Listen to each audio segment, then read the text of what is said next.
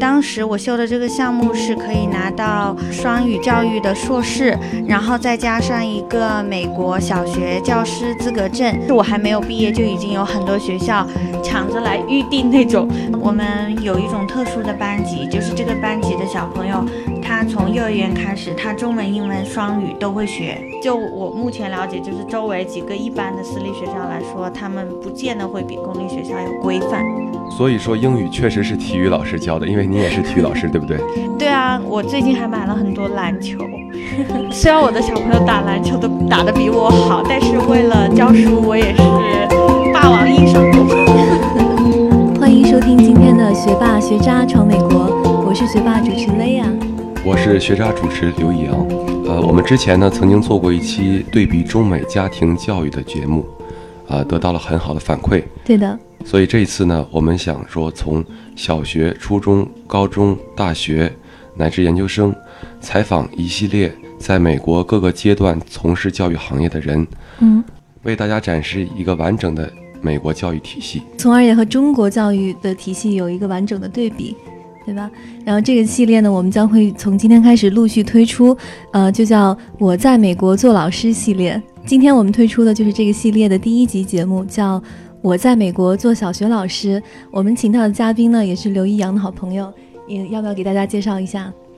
呃，我们请到的是小杨老师，小杨老师呢在美国有着多年的小学教师经验，啊，小杨老师跟大家打一个招呼。Hello，大家好，我是小杨老师。那平时你在学校里，学生们也是这么称呼你吗？别人哦。学生一般都叫我杨老师，没有小字，杨 Sir 还是什么？没有 Miss 杨哦，Miss 杨，OK。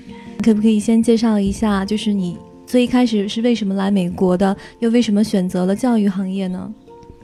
嗯，我一开始来美国是因为我当时学的是计算机，然后我想和我老公一起来美国读计算机。所以呢，我们俩就一起过来了。一开始我在 Michigan，嗯，读完了两年的计算机，我拿到了计算机的文凭。后来我发现当码农真的不是我的人生目标，所以我在想我还可以做什么呢？然后我爸爸妈妈都是老师，再加上我自己特别喜欢小孩子，所以呢，我就觉得在美国当老师应该是很有意思的一件事情。嗯，那听上去你的专业之前的专业是计算机，跟小学老师是一个差距非常大的一一个专业。那请问你，呃，从一个计算机工程师到一个小学老师，需要有经经历哪些资格考试呢？又是如何拿到呢？嗯，我一开始想转行的时候，我就是直接修的一个就是三证合一的项目。嗯，这也是我比较幸运能够顺利在美国找到工作的原因。嗯，当时我修的这个项目是可以拿到双语教育的硕士，然后再加上一个美国小学教师资格证。啊，还加上一个美国中学教师资格证，所以就是三个证合一。但是我没有想到拿教师资格证有这么大的威力，因为就是真的就是，特别是像我说中文，我还拿了一个双语教师资格证，所以我毕业的时候，相当于是我还没有毕业就已经有很多学校抢着来预定那种。就是我快毕业的时候，就有很多校长就发邮件给我的老师，就说听说你们又要出一个双语的中文老师。哦，对，然后所以就是这样子，然后我就找到了工作。那可不可以给大家讲一下，就是拿到这些资格证书的门槛是不是很高呢？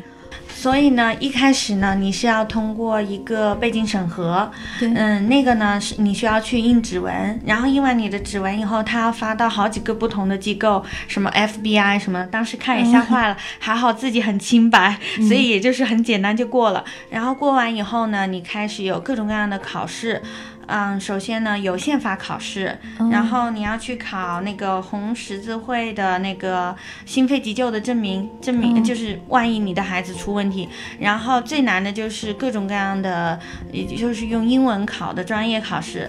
嗯，你要考 C，最先是 C Best，然后这个考试呢是要考数学、英文和写作文。然后这个写作文是特别难的，就算是美国人也会非常难，因为它有点像八股文。所以呢，我有一个朋友，他考了十一次。哇哦，对，考了多少次？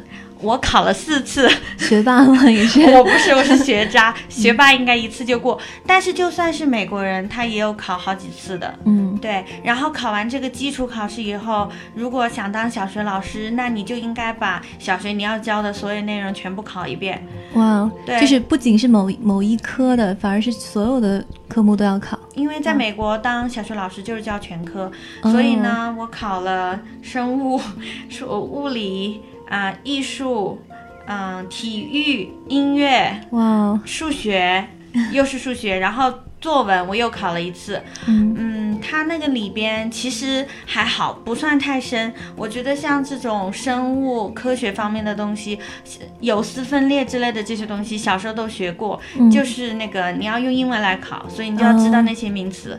然后音乐的话，我当我第一次考我没有考过，因为我不懂五线谱，我不知道他还要考五线谱这个玩意儿。然后呢，我回去我又重新打电话给我懂五线谱的朋友，跟我普及了一下五线谱。然后第二次我又过了。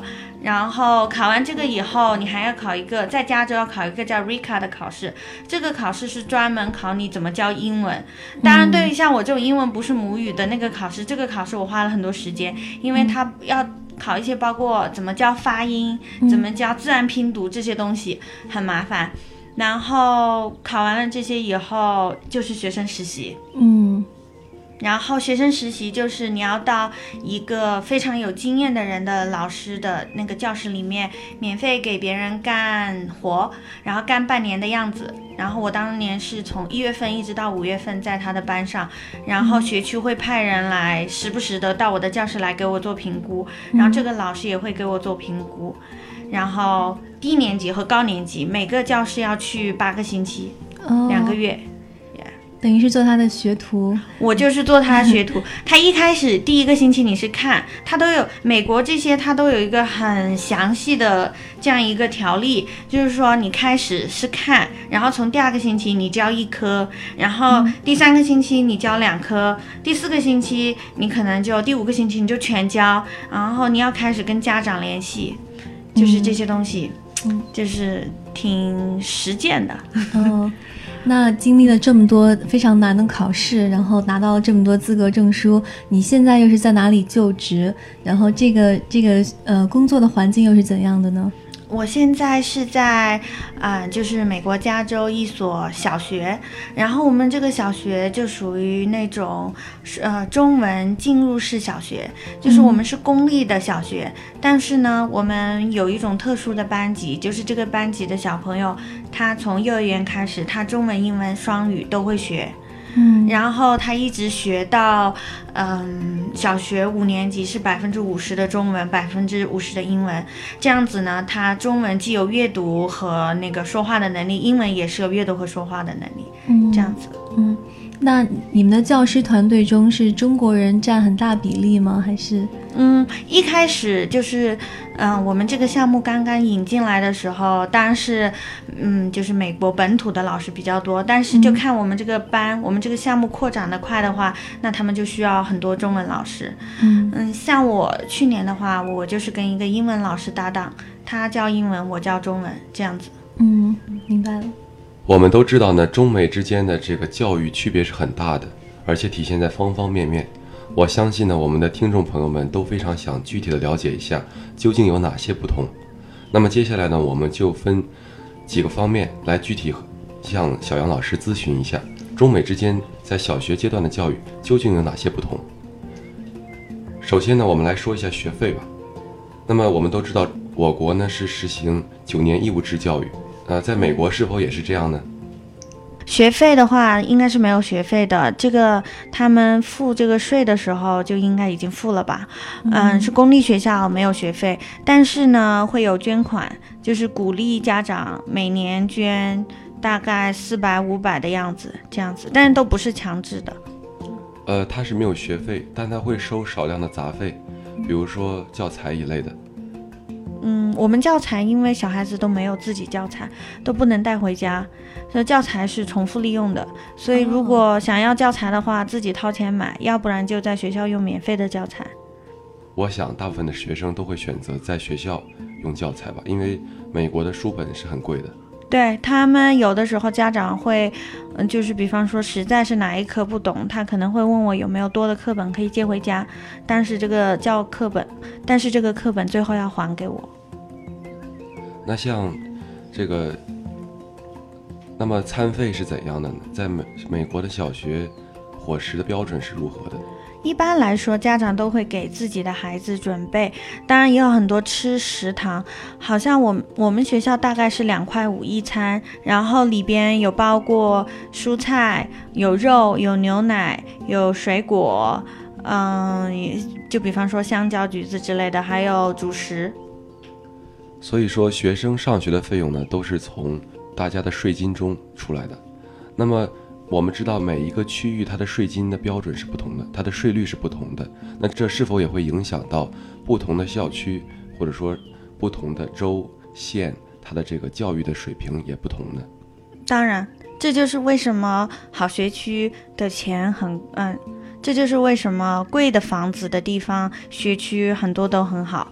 那可就比方说我们这个附近的 South Pasadena，他们的那个听说他们老师啊每年在教室内可以拿到的钱是我们这附近的一般学校的老师拿到的钱的好几倍。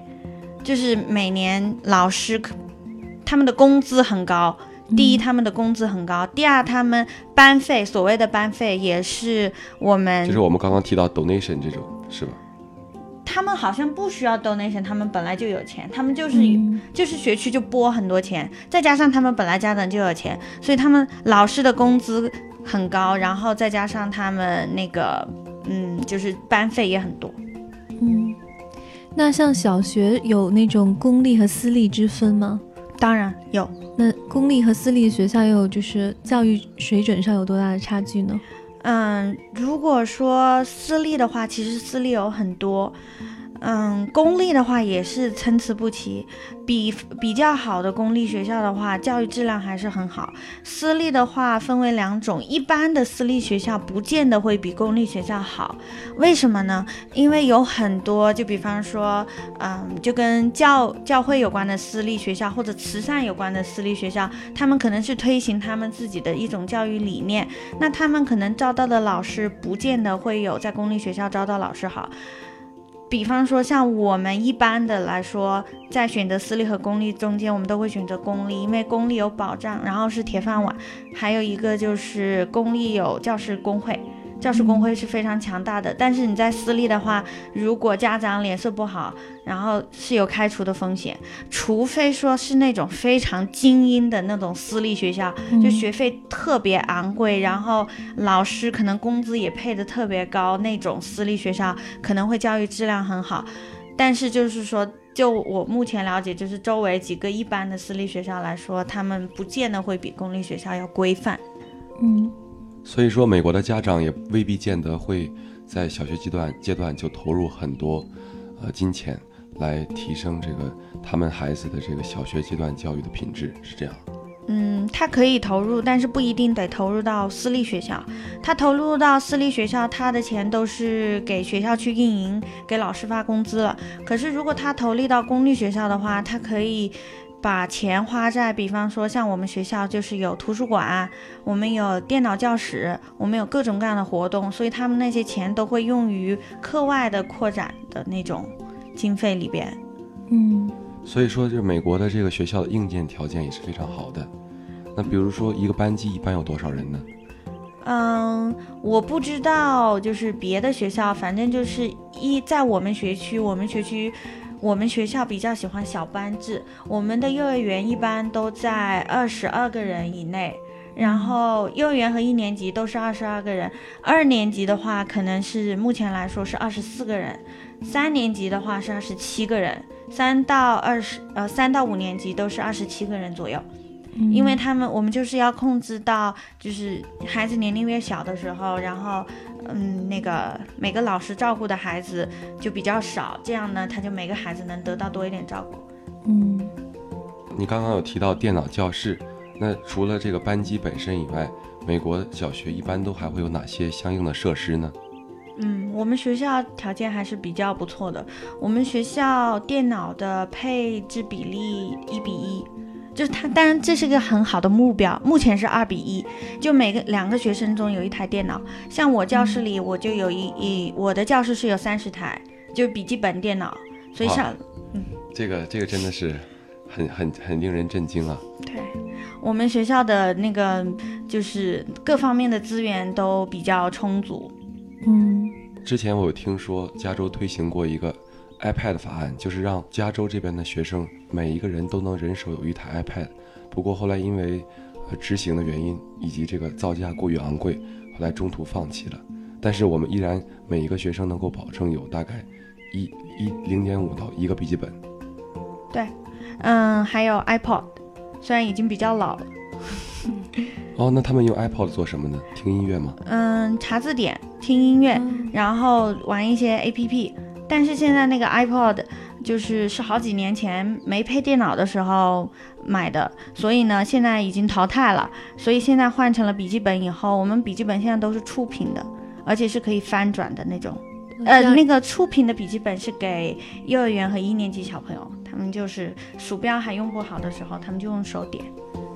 刚刚我们从学校的费用以及这个学校配备的硬件方面了解了一下美国小学大概的状况。那么从软件来讲，比如像美国小学是否有一个统一的教学大纲呢？嗯，以前没有，后来有了那个 Common Core，也就是通用大纲以后就开始有了。然后有了，首先是有通用大纲，然后是加州同意了通通用大纲，所以现在加州是统一使用通用大纲，然后。每个学区还有按照自己学区的学生制定的大纲，所以就相当于是我们学区根据加州通用大纲制定了我们学区的标准，所以每个学校的英文和数学和科学应该是按照通用大纲来执行的，因为我们每个学期有考试，而且是学区统一机考，所以就会看哦你们学校的孩子的水平在整个学区是怎么样，嗯。那既然教学大纲是统一的，是否课程安排也是完全一样的呢？不一样，甚至在一个学校里边，两个老师都不一样。就是你美国，它就是这一点，就是给你一个大纲，但是你可以根据你自己孩子的水平来设置你的教学进度和你的教学方式和教学内容。所以说，这个所谓的教学大纲也并不是硬性规定、面面俱到，而是一个大概的指导方针。这个所谓的教学大纲就是一个技能达标，就是到了学期末的时候，小孩子应该会写信息类类的作文。就比方说，到了期末的时候，小孩子应该会写信息类的作文。那你怎么教让他学这个信息类的作文？那是你老师的事情。只要我最后考试的时候，他能够实现这一条技能，那他就是过关了。就这样。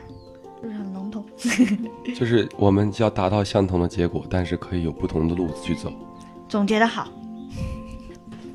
那小杨老师，我听说美国教育有这样一种政策，就是无论这个小学小学生呢，他的身份是如何，还有他的年龄到底有多大，他他们都可以在美国无条件的免费上学，然后学校是没有资格拒绝他们的。请问这是真的吗？一般来说，美国你要上小学，你都是要按照你的学区，但也不一定你。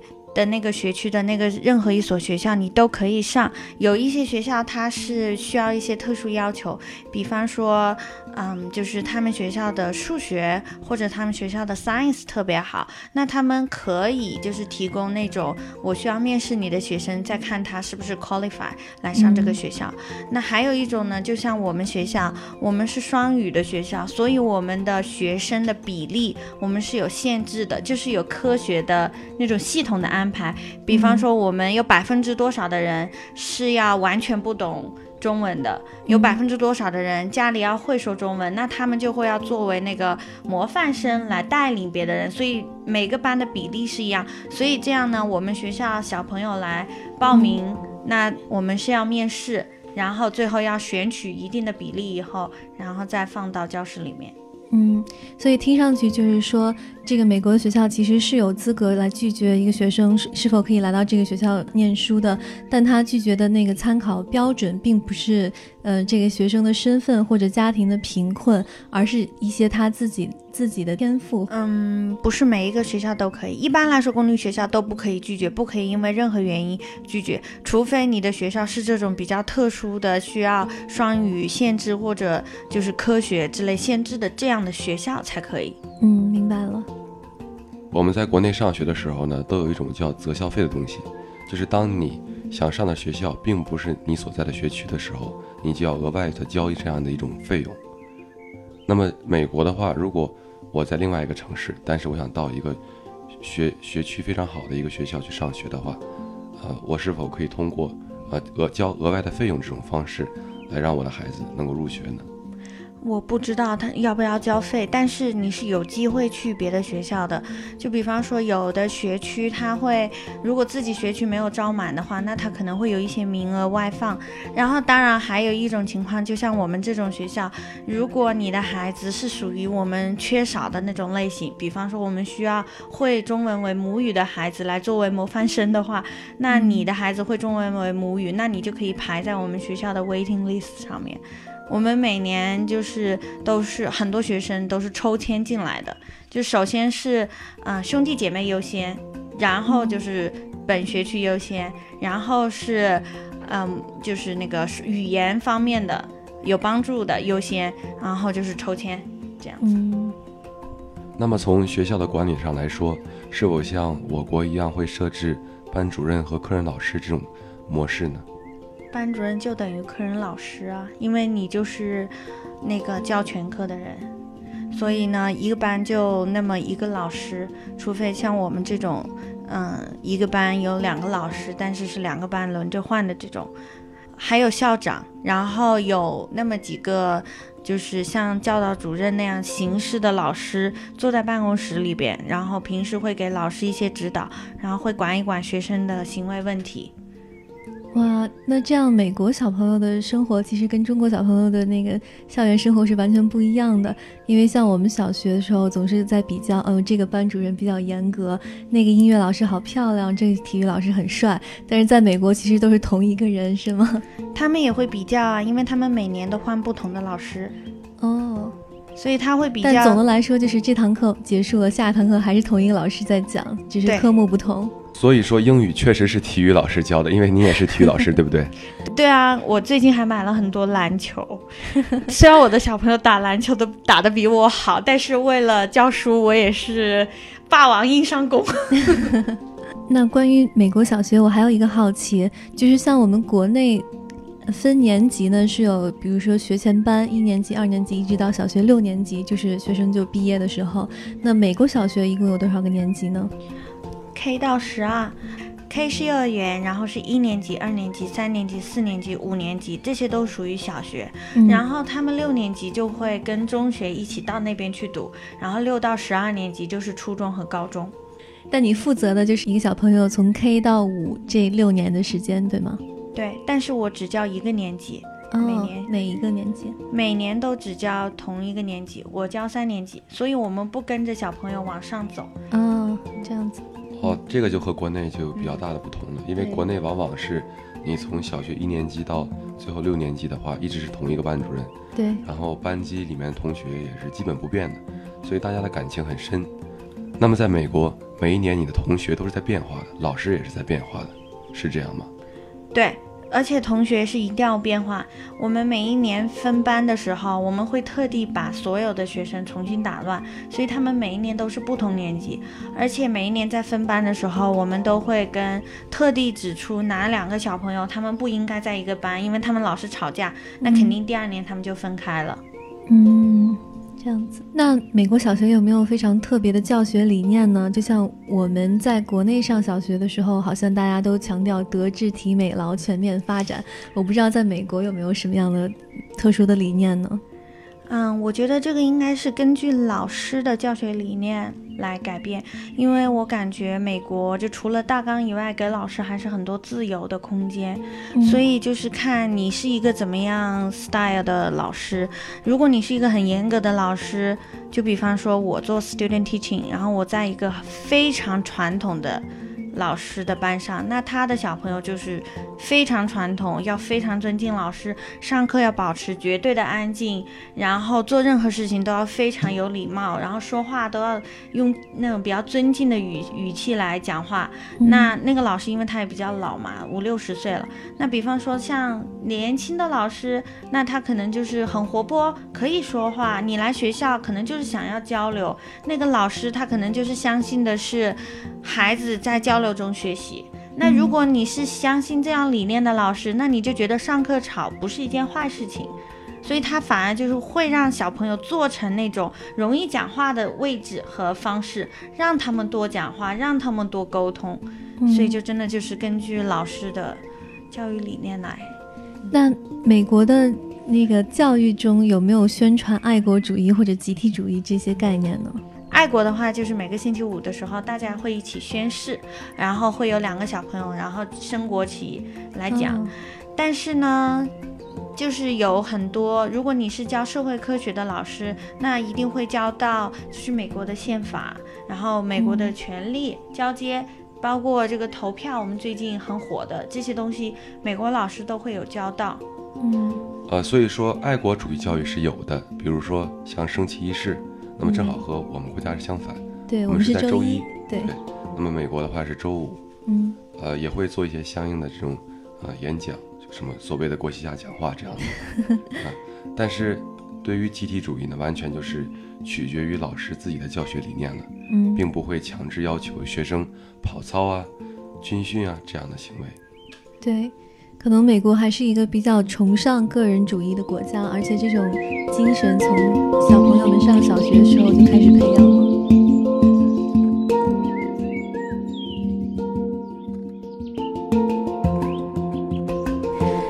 你想了解一个真实的美国职场吗？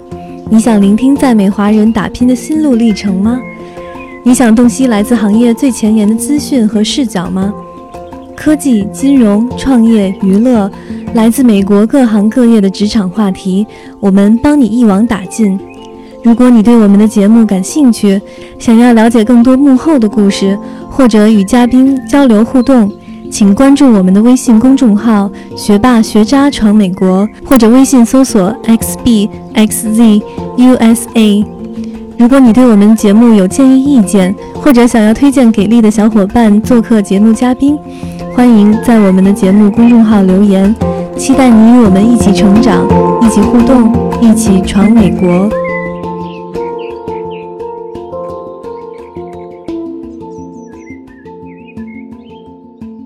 呃，相信每一位听众朋友呢，都对国内教育领域的收礼行为，呃，深有体会。在美国，教师是否也有收礼的这种风气呢？嗯，我们就是平时从来不会有家长说给你钱，一般来说就是过圣诞节的时候，他们作为一种就是表达感谢的传统，会送给老师一些小礼物，有的时候呢会是一些巧克力，或者说是一些饼干。或者说是一束鲜花，然后他们情人节的时候也会送给老师，因为就是表达我爱你，你对我很重要。还有一个时间他们会送东西，这个肯定是跟国内的家长不一样的，就是他们会在学期期末的最后几天，然后家长全班家长一起筹钱，然后给老师送一个呃礼礼物卡之类的。那为什么要在期末的时候送呢？因为像美国这种，就是每年孩子都会换老师，在期末送的话，完全就知道这个老师不会再教你了，那就是说明他纯粹的是一种表示感谢，嗯，就是这是一个告别的礼物，而不是说你给你一张礼品卡，给我打一点高分什么的。对，因为已经没有所有分数都已经打完了，马上要走了，这个时候他们才会送给老师，就是最。最比较贵重一点的东西。嗯，那美国是不是也有教师节呢？有啊，美国也有那个就是对老师表达感谢的日子，但是它是一整整一个星期，然后一般来说是在五月的第一个星期。然后那个星期里面，学校的家长会就会给老师准备各种各样的东西。像我们，比方说我们是星期一，嗯，有免费的早餐，然后星期二有免费的中餐，然后星期三小朋友放了学以后就推一个那种穿着小天使的衣服，然后推一个小车去老师的教室送糖果和点心。然后星期四小朋友给老师写一张贺卡。然后星期五就会看到一个大黑板，然后上面全是小朋友写给各种他最爱的老师的那个 sticky notes，然后就说我爱你啊，为什么我爱你这样子，就整整一个星期全部都活在那种当老师的骄傲中，无法 自拔。就听上去非非常的有趣，就是在国内，其实我们往往对导老师表达感情都是我很尊重我的老师，很敬爱他。然后在美国就是 I love you，我爱你，其实也是蛮不一样的一个文化，一种不同的表达方式。对，嗯。那在你当老师的时候，呃，有没有和学生和家长发生过一些有趣或者令人思考的事情呢？嗯，对，经常有一些有趣的事情，就是，嗯，因为我那小朋友他们还小，所以他们经常叫我的时候，就会开始叫妈咪，然后我就在说什么，然后他说，哦不对，老师，然后所以有的有一次，我记得我在走廊的时候，嗯，突然有一个小朋友跑过来，他抱着我，他说妈妈你怎么迟到了？他用英文说的，他就抱着我说妈妈你怎么迟到了？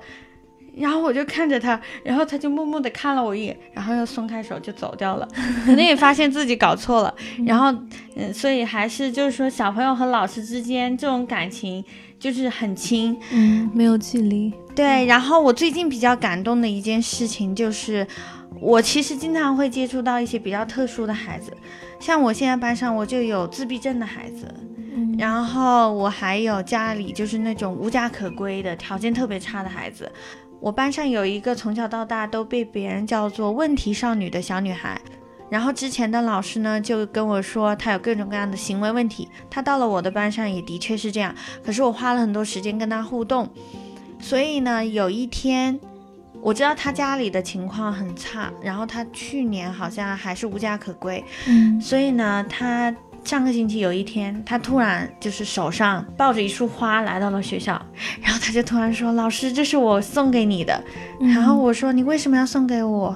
他说：“就是因为我很爱你。”然后他说：“这个是我花了他的零花钱五块钱。”然后他说他还问过那个祖母借了三块钱，然后八块钱给我买了一束花。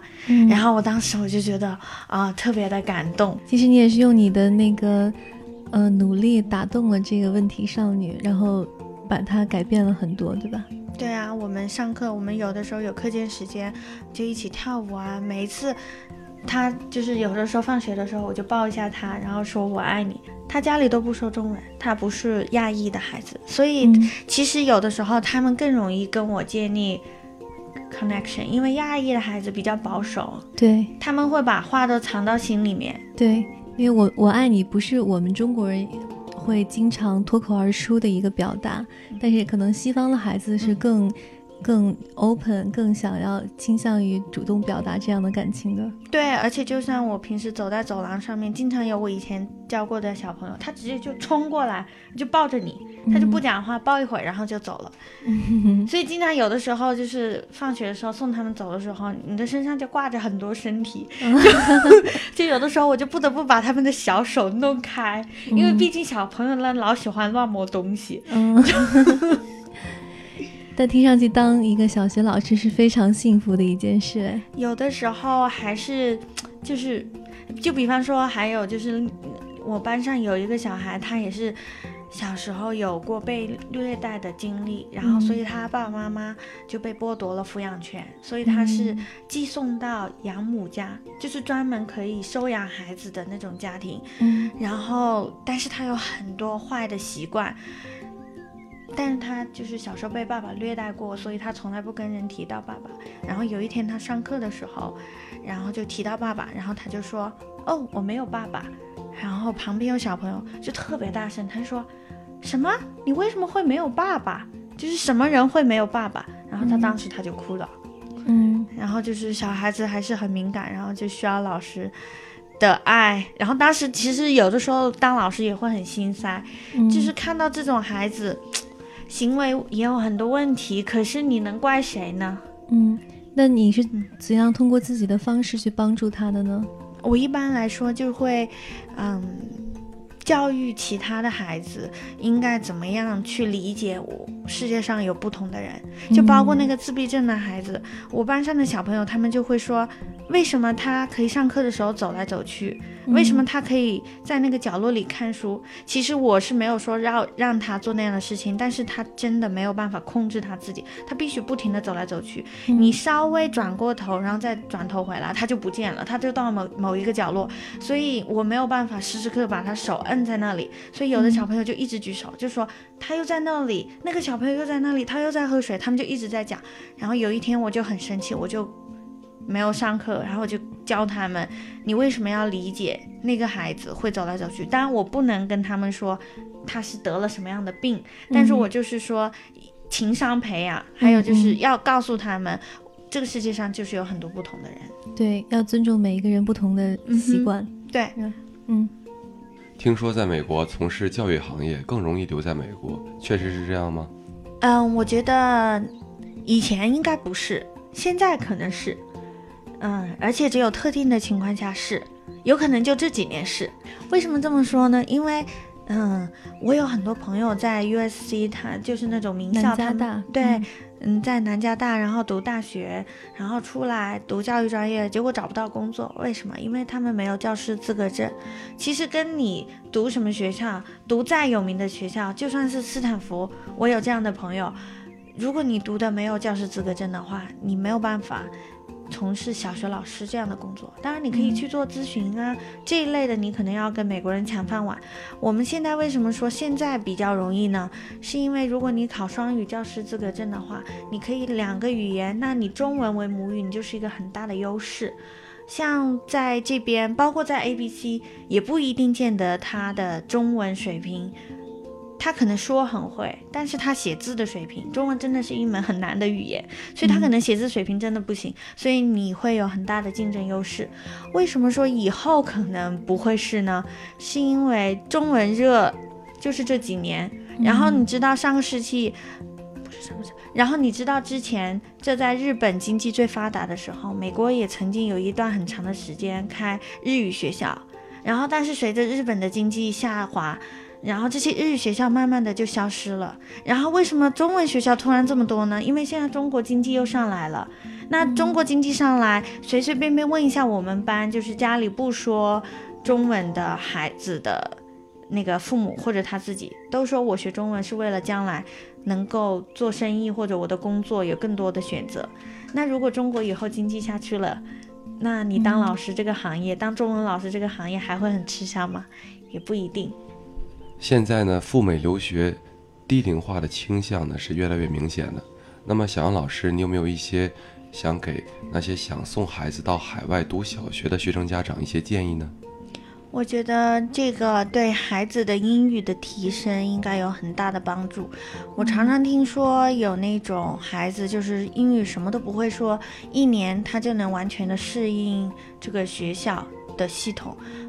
因为那个小孩子他的吸收能力真的特别快，而且到了美国的小学，如果是合法上学的话，公立小学真的是不用担心，因为他会进来以后，他就会被定义为就是英语的学习者 （ELL）。然后呢，他会有专门的老师来辅导和跟踪，然后他上课，他的英文老师也会根据他不懂英文不是为母语的这个特质来给他专门设计课程。所以，因为在美国移民孩子实在太多了，所以他们有一套非常详细的系统，怎么样帮完全不会英文的孩子来过渡到会英文上学的这样一个过程。所以我觉得会是很很有帮助。当然，我不会建议说把孩子单独送过来。我希望说还是最好能有家人的陪同，因为在这个时期，通过我跟家长的沟通，我就知道什么样问题的孩子，如果你去跟他的父母联系，八成他也是家庭有问题的。所以我说希望还是说能够在一个很健全的家庭里面，有父母陪伴的环境下，然后来这边就读会比较好。嗯，毕竟教育不但是学校的事情，更是家庭的事情啊。对的。我还有一个建议，就是其实也是比较好的，嗯，多跟多跟老师沟通，不要觉得是麻烦老师，你只是让老师更加了解你的孩子是怎么样。就比方说我，嗯。我从开学的时候，有很多美国的家长，他从开学的时候，他就会跟我发邮件，很长很长，像写论文一样的，把他孩子的特点、特性全部跟老师讲。讲完以后，我没有觉得反感或者麻烦，我就知道我怎么样帮这个孩子。比方说有，嗯，亚裔的家庭，孩子完全就是没有办法，嗯，比方说有转学生。然后他会跟我妈妈会跟我说，他觉得很孤独，那我马上就会调一个小朋友坐在他的旁边，这样就会帮助他。也有小朋友说。杨老师上课从来不会让我去做那些工作，或者说是我在班上是一个很渺小的人，就特别自卑。妈妈马上跟我说，那我接下来我就很有意识的让他参与各项活动。然后有的孩子会说，哦，这个小朋友欺负我，妈妈马上跟我说，我就会很去注意去关爱他。我会跟妈妈说，哦，我会了解。反倒是有的孩子，他可能有问题。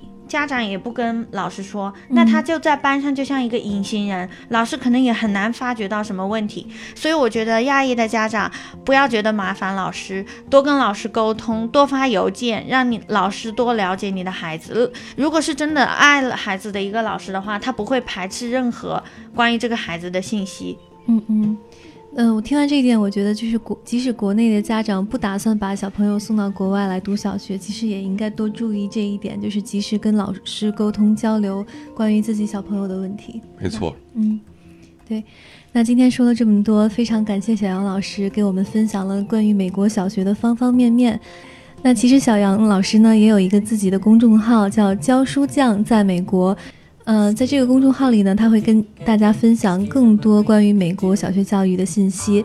然后他的公众号呢是 USA 杨老师的拼音，呃，感兴趣的听众朋友呢可以去关注一下。那么，学霸学渣闯美国之我在美国做老师系列的第一集，我在美国做小学老师就到此为止了。嗯，感谢大家收听我们的学霸学渣闯美国。oh. Skinnamarink dink a dink, skinnamarink do.